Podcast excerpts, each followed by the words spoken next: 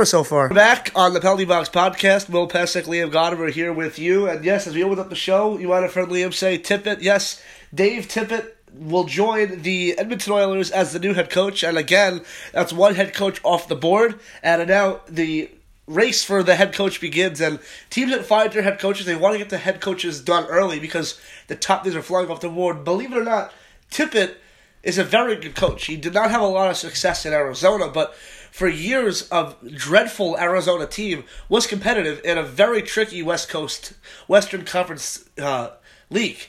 Uh, so I like the the hiring. Now they have a new GM, they have a new head coach, they have Connor McDavid locked up.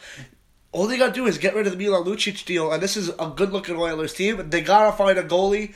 Uh, they don't have a goalie. They, they thought they were to find it in, in Cam Talbot. It was there the first two years were good, but now they need to find a goalie. Whether that comes, I would expect they would make a big push at a guy like Robin Lehner. If he makes it that far, he'll he'll be a lot cheaper than than a Sergei Bobrovsky. But I think all signs are pointing to Bobrovsky heading to Florida. Mm-hmm. Uh, I don't think Luong, you know, and maybe the Oilers could go after Luongo for a short term type of deal. They have Stuart Skinner in the system who could potentially be that franchise goalie, but.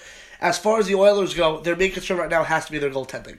Yeah, one hundred percent. I mean, they do have Miro Koskinen, who did play uh, decently well for the Oilers. Not obviously not good enough to bring them to the playoffs. He's six three. He's a tall goaltender, and I believe it was one of the moves before Peter Chiarelli got fired in Edmonton. He and, and that was one Koskinen of the reasons why he got deal. fired. Yes, it was because a guy that had twenty career NHL games right. all of a sudden gets signed to this three year, ten million dollar contract. Like what sense does that make? But uh, that move ultimately did get him fired at the it end did. of the day. I mean, Koskinen did, you know, to give him credit, he did have a decent to yes, year, and he will be in a position to fight for that starting job. I don't think he'll get it. Camp. I don't think he'll get it either. And I agree with you when I think that uh, Edmonton's goaltender will come out of free agency, whether that's Robin Lehner or Sergei Bobrovsky if they're willing to pay that price tag. But as far as Dave Tippett, this is a great signing. I think that, you know, if you look at the coaches that were available on the market, you know, at the beginning of free agency, it's really Alain Vigneault, who's been taken by the Flyers, Flyers. Joe Quenneville, who's uh, in Florida now, and now Dave Tippett, who spent, uh, I believe, seven years almost in Dallas, and then,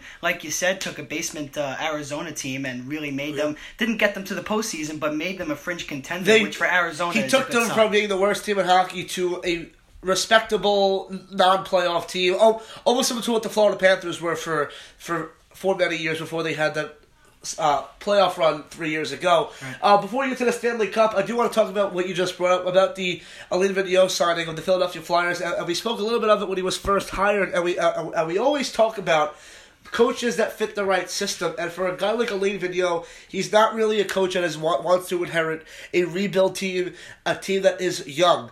This Flyers team is no longer young anymore. You, you, yes, you can make the case about Shane Gostisbehere, but you look at who they have. They have Claude Giroux, they have Jakub Voracek. They don't they don't have Wayne Simmonds anymore. But uh, yes, Carter Hart will be young. Whether or not he is a starter, which he should be, because they were a completely different team with him as the starting goalie this is a good position for Alain Vigneault to be in, and I think the Flyers will be a legit playoff threat this year. They have the right coaching, and for and forever we've we've been trying to answer who their goalie will be. I think they have it in Carter Hart.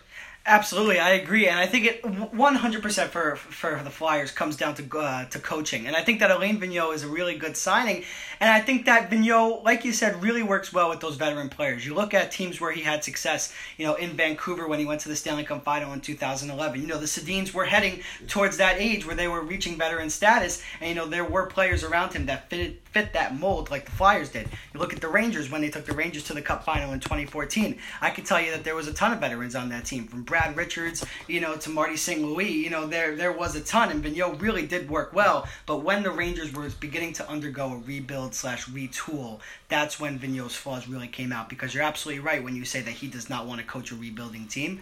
But I don't think that the Flyers are that. I think that the Flyers are a real young. Uh, they just needed a, a goalie. They're a real young you know? goaltender who showed brilliant signs last year, and they have veterans that I think Alain, uh, Alain Vigneault is really going to mesh well. You look at Jakub Voracek, Claude Giroux, James Van Riemsdyk, who yeah. didn't have a you know a ton of exposure yeah. last year, but he needs to get back in the line, needs to get producing. And they look at their back end too. I mean, people want to talk about the the Carolina Hurricanes defense. I mean, the Philadelphia Flyers have a very underrated defense. I mean, look at a guy like Ivan Provorov, Shane Gostisbehere, Robert Hagg, Radko you, Gudas. You know, Radko Gudas, and the people want to bury the Flyers right away because of their defense, but believe it or not, this is a good defense. Mm-hmm. And whether or not they will make the playoffs this year is, is going to rely on one thing and one thing only.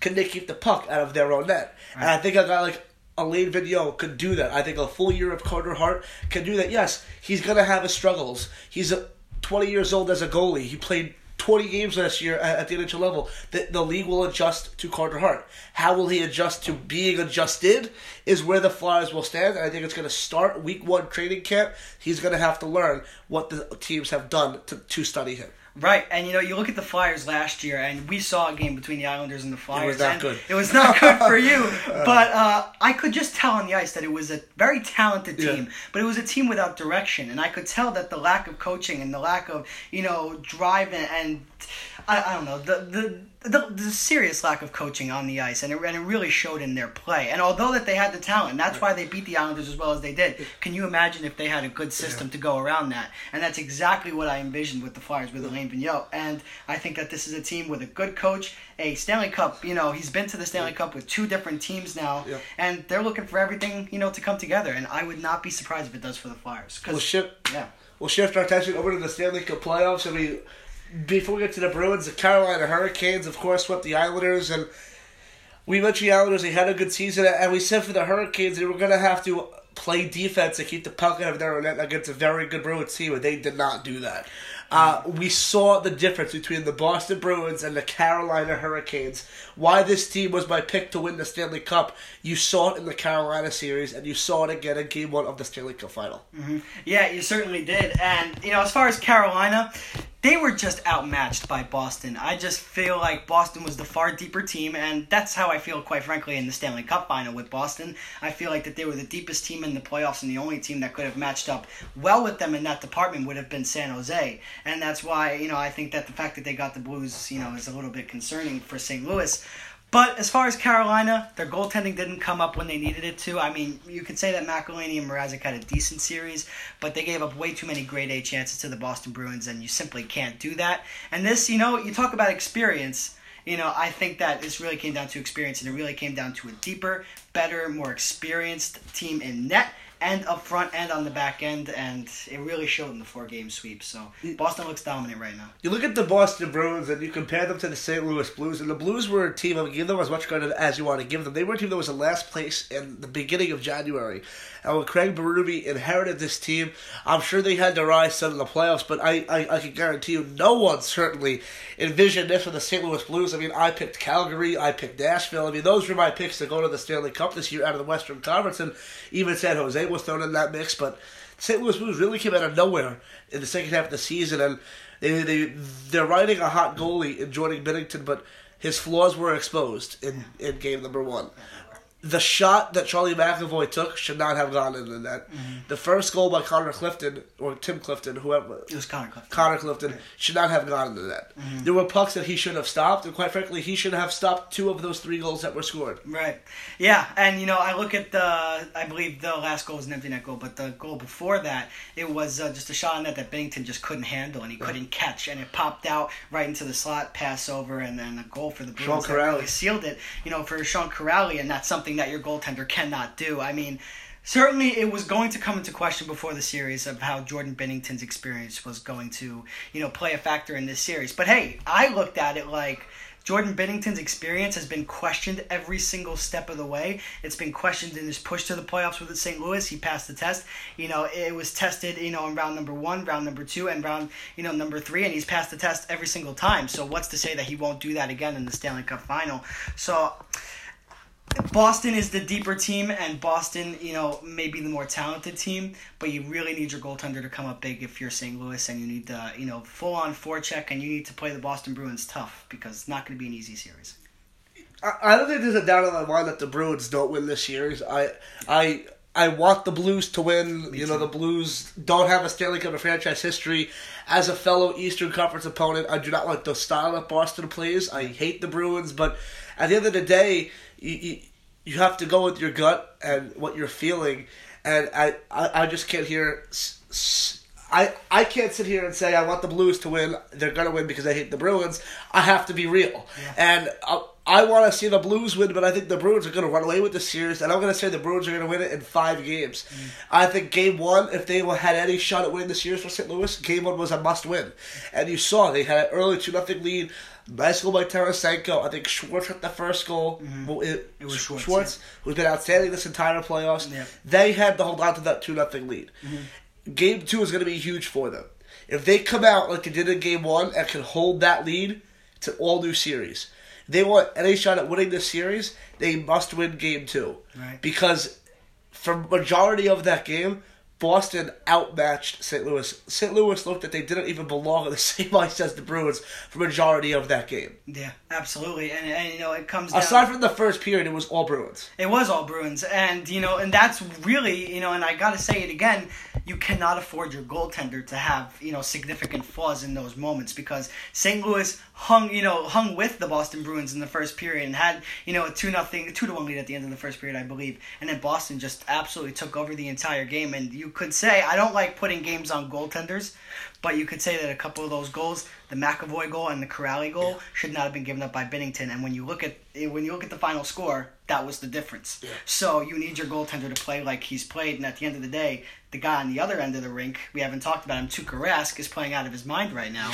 And, you know, so it's a real tough challenge. I, I, I agree with you. They need to win game two. I thought they needed to win game one. And the fact that they gave up a two goal lead is not a good sign. But they, if they come back and win game two, I agree with you. It is 100% an all new series the fact, and we're gonna get into this, the whole thing with who the Bruins and the St. Louis Blues face differently is going to come down to the defense. Uh, aside from Alex Pietrangelo and Joel Edmundson and you know Colton Parayko, the Bruins defense is just top notch, filled with experience. You look at a guy like Zdeno Chara. Yeah. You look at Torey Krug. You look at uh, Patrice Bergeron. Patrice Bergeron. Brad Marchand. They ha- their experience level is through Tuukka Rask has been there before. Yeah. Was a backup. Watched Tim Thomas do it. Mm-hmm. Inherited that role. Lost in 2013. He tasted the victory of. Uh, yeah, he tasted defeat. You yeah. know, so he's Sh- been there. Jordan Binnington has hasn't even come close to that. Mm-hmm. It's it's absurd, and I think the Bruins at the end of the day they have the more experience on the forwards, more experience on the defense, and especially behind the bench. Yeah. The head coaching is going to play huge. Craig Berube didn't even have, have a full season with this team. Craig Berube spent time with the Flyers and yeah. how dysfunctional they've been. Yeah. You know, so I mean, I think a lot of the credit does, does deserve to go to Craig Berube, you know, in that respect, and I think a lot of credit deserves uh, to go to Jordan Binnington as well. But at the end of the day, how long can you ride the wave? And it was the same thing with Vegas last year. You know, they rode the wave through the Western Conference fairly easily, but once they got to the Stanley Cup Final, once they got to the Washington Capitals, their flaws were exposed, and that's a very similar sign I'm seeing in this series. So don't I agree with you? Don't be surprised if this series is over in five or six games. I don't expect it to go the distance. I do not expect it to go seven games. Yeah. Um, the way that the the way that the Blues came out, I'm like, all right, this is it. If a two nothing series lead, they're gonna do this. They're gonna upset the Bruins. Game one, TD Garden. What could be better? Mm-hmm. Well, yeah. they just blew away a two goal lead. Yeah. And at the end of the day, you saw what the Bruins can do. They shook off all that rust. The Blues have to make adjustments. And I think one of the adjustments they have to make is sacrificing the defense for attempting more shots on goal. Mm-hmm. They had 20 shots on goal, and I feel like a final against a guy like Tuukka Rask and against that good Bruins defense, and let alone the Bruins have a very good two way system. Once the Bruins take a lead, they're not. It's almost over. Mm-hmm. It's almost over. Yeah. Bruins in the third period with the lead, game over. They have to adjust. They have to take more shots. They have to hold the lead because if, especially twenty shots on goal, he made eighteen saves. He can do that while he's sleeping. Mm-hmm. Yeah, no, I, I agree with you. They have to take more enough. shots.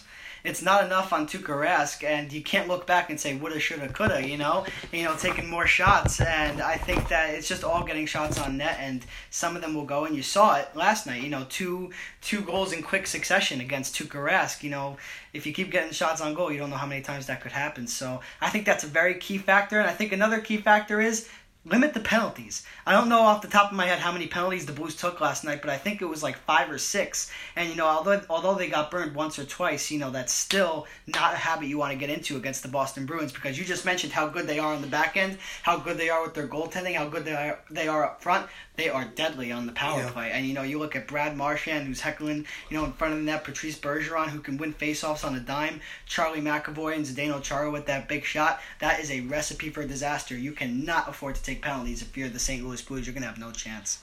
You know.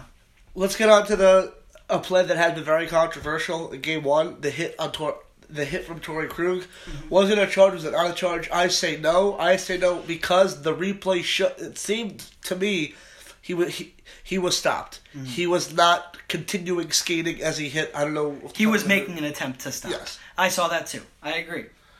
I, I the way that they say it, it's a Stanley Cup final. Regular season, that's a charge, hundred percent. Round one, round two, uh, flip of a coin. Definitely not in the Stanley Cup final. And that could switch the momentum of a game. And you know, Yes. if the game ends up switching because of that, And I penalty, believe the you know, Bruins had the lead at the time that penalty was taken. I could be wrong. I believe they had the lead. I believe they did. Yeah. if that's a power play for St. Louis, they could that could that change the up. entire game. You know, and, And that goes back to the Cody Eakin play that happened with uh, Yeah. Vegas and San Jose. absolutely.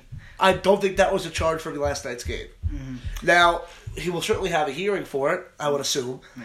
Um, I don't think it's suspension though. is there going to be retaliation from the Blues in game number two? To, to send a message early. I don't know who their tough guy is on the Blues. Uh, I think it's Chris Thorburn. Uh, I don't know off the top of my Yeah, head, to be I- I um, but yeah, I, I think that they do want to come out physical in game number two, but you don't want to become reckless. And it goes back to what I said before about giving up the man advantage. You take a boarding penalty, you take a charging penalty, you take an interference penalty because you're trying to be too aggressive and set the tone, and you end up losing, you know, like losing the lead. That, that's not a good scenario for the St. Louis Blues. I think that you want to come out physical, you want to establish the forecheck, and I think one thing that the Boston Bruins do exceptionally well is that they forecheck well, and I think that's a very similar matchup, you know, in those respects between these two teams. So I think St. Louis has to come out, they have to out forecheck the Boston Bruins, and they have to get chances because you saw last night in that first period when they got their chances, they buried them. Uh, Tarasenko and then Schwartz, like you mentioned. So it, it's all about getting more shots on net. It's all about establishing that forecheck. It's all about establishing that physical game because Boston's going to come at you and they are going to be physical. And if you don't counteract that, you're going to get run all over. And you saw that in game one. One of the impending free agents on the Islanders, Brock Nelson, brand new, six year, $6 million per year, new deal with the Islanders. It was a no brainer for Lou Lamoriello. Yep. Uh, next stop's got to be Anders Lee. Uh, I heard the talks were ongoing. Leads you to believe Jordan Eberle has gone in free agency, rightfully so. Monster postseason is going to be asking for way more than what Brock Nelson got. And I say it's a no-brainer only because of this. And Liam, you know this from the penalty box. I was very hard on, on, on Brock Nelson for what seemed like forever. Mm. And I think getting the Barry Trotz system has really turned him around. And 53 points from your second line center, you would almost take that in a heartbeat if you're any other team. Look at the free agent market, there's not that many centers out there in free agency, beside from Matt Duchene, beside from Brock Nelson, and beside from Kevin Hayes. Mm-hmm. This was a no-brainer for the Islanders. Yes, they have Otto Koivula in Bridgeport. Valtteri Filppula is a free agent, but you need production from your second line center, and you need a guy behind Matt Barzal who was dormant for what seemed like in the first round of the playoffs, aside from getting assists to score goals. And that's what Brock Nelson did in the first round against Pittsburgh.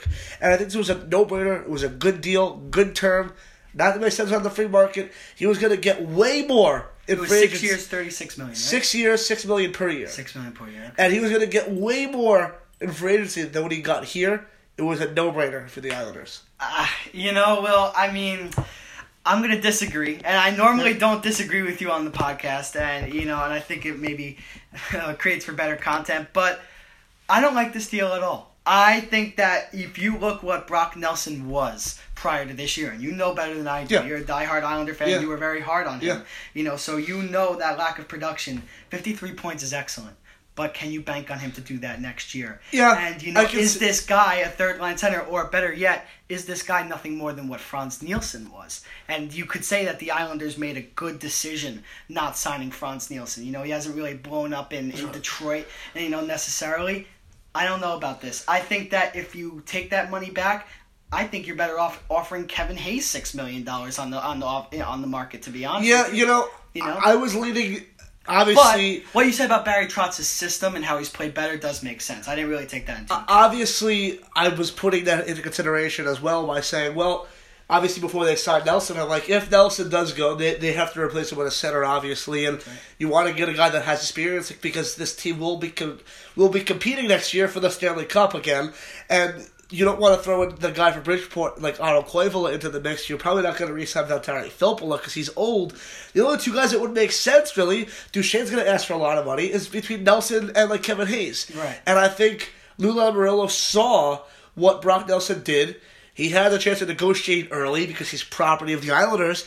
And yes, what you mentioned scares me. I'm afraid he's going to go back to the old Brock Nelson. But keep in mind, the old Brock Nelson scored 20 goals. He had he's been a consistent twenty goal scorer for his entire career in the NHL. What I didn't like about it was the way he handled himself away from the puck. He was invisible. Most of the time, I didn't even notice he was out there unless they would unless I would see a goal and see twenty nine and put behind the puck. I would be like, "Hey, he scored." This year, he was very noticeable. He was fast. He was physical. He was a two way forward. He was he was especially on the. Uh, uh, secondary scoring as well, like the assists, which he didn't do a lot of in his previous career. That scares me. But I think Barry Trotz will not happen again. Mean, look at you. Barry Trotz turned a guy like Lars Eller from a guy that had a high ceiling, traded to Washington, and made him a top six forward. Lars Eller, who was a healthy scratch in Montreal. I think it goes a long way. And I think he did it with a lot of players. I think he changed the way Barzal plays. He's back to a two way style, which I like. Mm-hmm. He changed the way Brock Nelson played. He changed the way Anders Lee played, who we'll get to in a second. But was their price a little steep? You may say so. But you have to think about it this way. He would have gotten way more on the open market in free agency. Kevin Hayes would have asked for way more than what Brock Nelson got. Mm-hmm. Do you want to pay Kevin Hayes seven million, Matt Duchene eight million, or Brock Nelson six million? Yeah, I think you take Brock Nelson. I mean, well, I think that the Islanders, or Lou Lamoriello for that matter, made this decision based on what he knows, and what he knows is the type of player that, um, what he knows is the, what the type of player that Brock Nelson is, and what he can do on the ice. And I think you know it's a familiarity thing.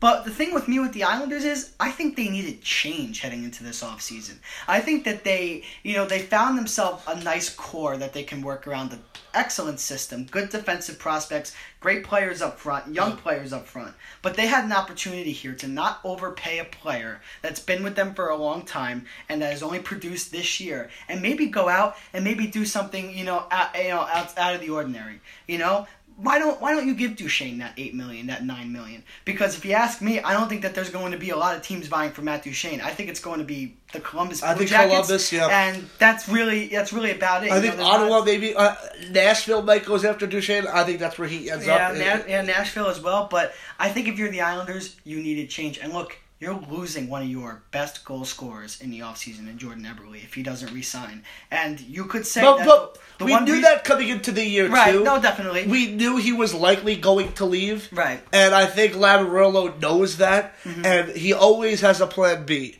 You saw the plan B this year. His plan B this year was to not getting, not bringing back Jaro Halak was Robin Lehner, and it turned out that plan B was now a plan A plus plus. And that was a because terrific of how well he was. And again, Definitely. he's a free agent, and do you overpay for Robin Lehner? I think he's going to ask for at least four million a year. I don't trip the gun. I say you give him a four-year max contract, not, nothing five, six, seven years, uh, a, a four-year deal, and I think he he offers Matt Duchene a contract. If he says no, I highly believe his plan B is with Henry Panarin. You saw in the Carolina series they did not score many goals. That defense shut them down. And you have to think on that power play, they lost one nothing to Carolina in overtime in game one. Does a guy like Artemi Panarin change that? Maybe. Hmm. Does a guy like Matt Duchene change that? Maybe for the power play. I think his two options in the offseason are going to be A, Matt Duchene, B, Artemi Panarin, or even Joe Thornton, who could potentially be taking less money. I don't think San Jose wants to keep him. I don't. To be honest with you. Joe. Thornton did come out in an interview yesterday, and he said that he's playing for San Jose and no other team. Right. So if he does come back to you know play for another, It will year, be San with the Jose. Sharks, but I don't think he's coming back. If you ask me, but I think his options. You could bring back Valtteri Filppula. Yeah, But I think the top two options he should be focusing on right now are obviously the two Well, biggest fish in the market. Even Erik Karlsson Yeah. So it's a big free agent class this year, which we didn't even think we would have. And I think his two options have got. I don't think they make a run at Carlson. I think their defense is set.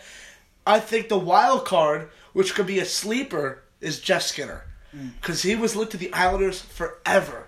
He's not going back to Buffalo. I, if you ask me in November when they were that miraculous ten game winning streak, I say he's going back to Buffalo, no question.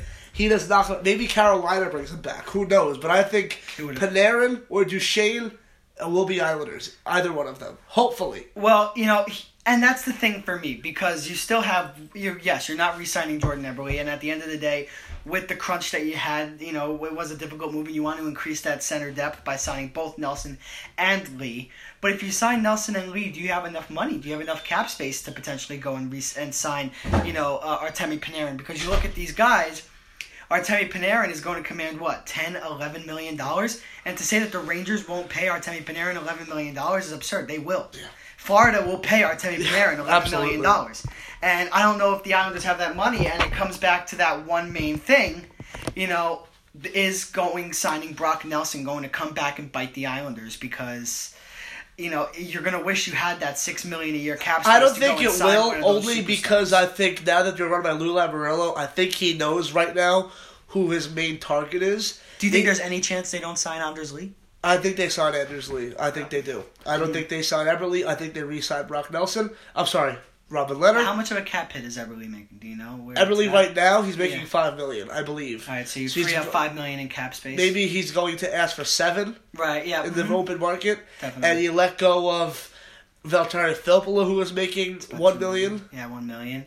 And then yeah, I mean, you gotta ask yourself, you have that six million. You let go of Seidenberg, who was making you know below a thousand. Yeah, so you know, I mean, eh, there is an opportunity to free up the cap Lucas. Spies was making a million dollars. Yeah, so know, I didn't even play a game this year, so there are contracts coming off the books for the Islanders, and they certainly have the opportunity. I just think, look, I think Jeff Skinner's the right guy for them. You know, Oh, I no, mean, personally, I agree, and I don't think they're gonna have enough. they have enough centers. enough war for they don't have enough wingers. Yeah. And I, I listen. People have been killing Josh Bailey. He's going to be getting top six minutes regardless, and he was great. He in the was great in the playoffs. playoffs. He was. and I think that's all you can ask for. And he gave us what we asked for, fifty plus points. Right. That's remarkable. Yeah. And I think they have a lot of questions to be answered in the offseason. And we'll be sitting here sometime in, in July with an idea of what will be happening with the state of the Islanders and the Penguin, uh, the Raiders. Before we do that, we're going to uh, call in Corey Picard, who is our guest on the Sensational Sports Trio. Uh, he's always been great to us with the trio. He's a big Bruin fan. Uh, so we're going to get his take on the state of the Bruins. And uh, he actually joins us right now. So, Corey, welcome to the penalty box. This is your first episode with us. Uh, long time no talk. I haven't spoken to you since the school year ended, but your Boston Bruins, game one winners.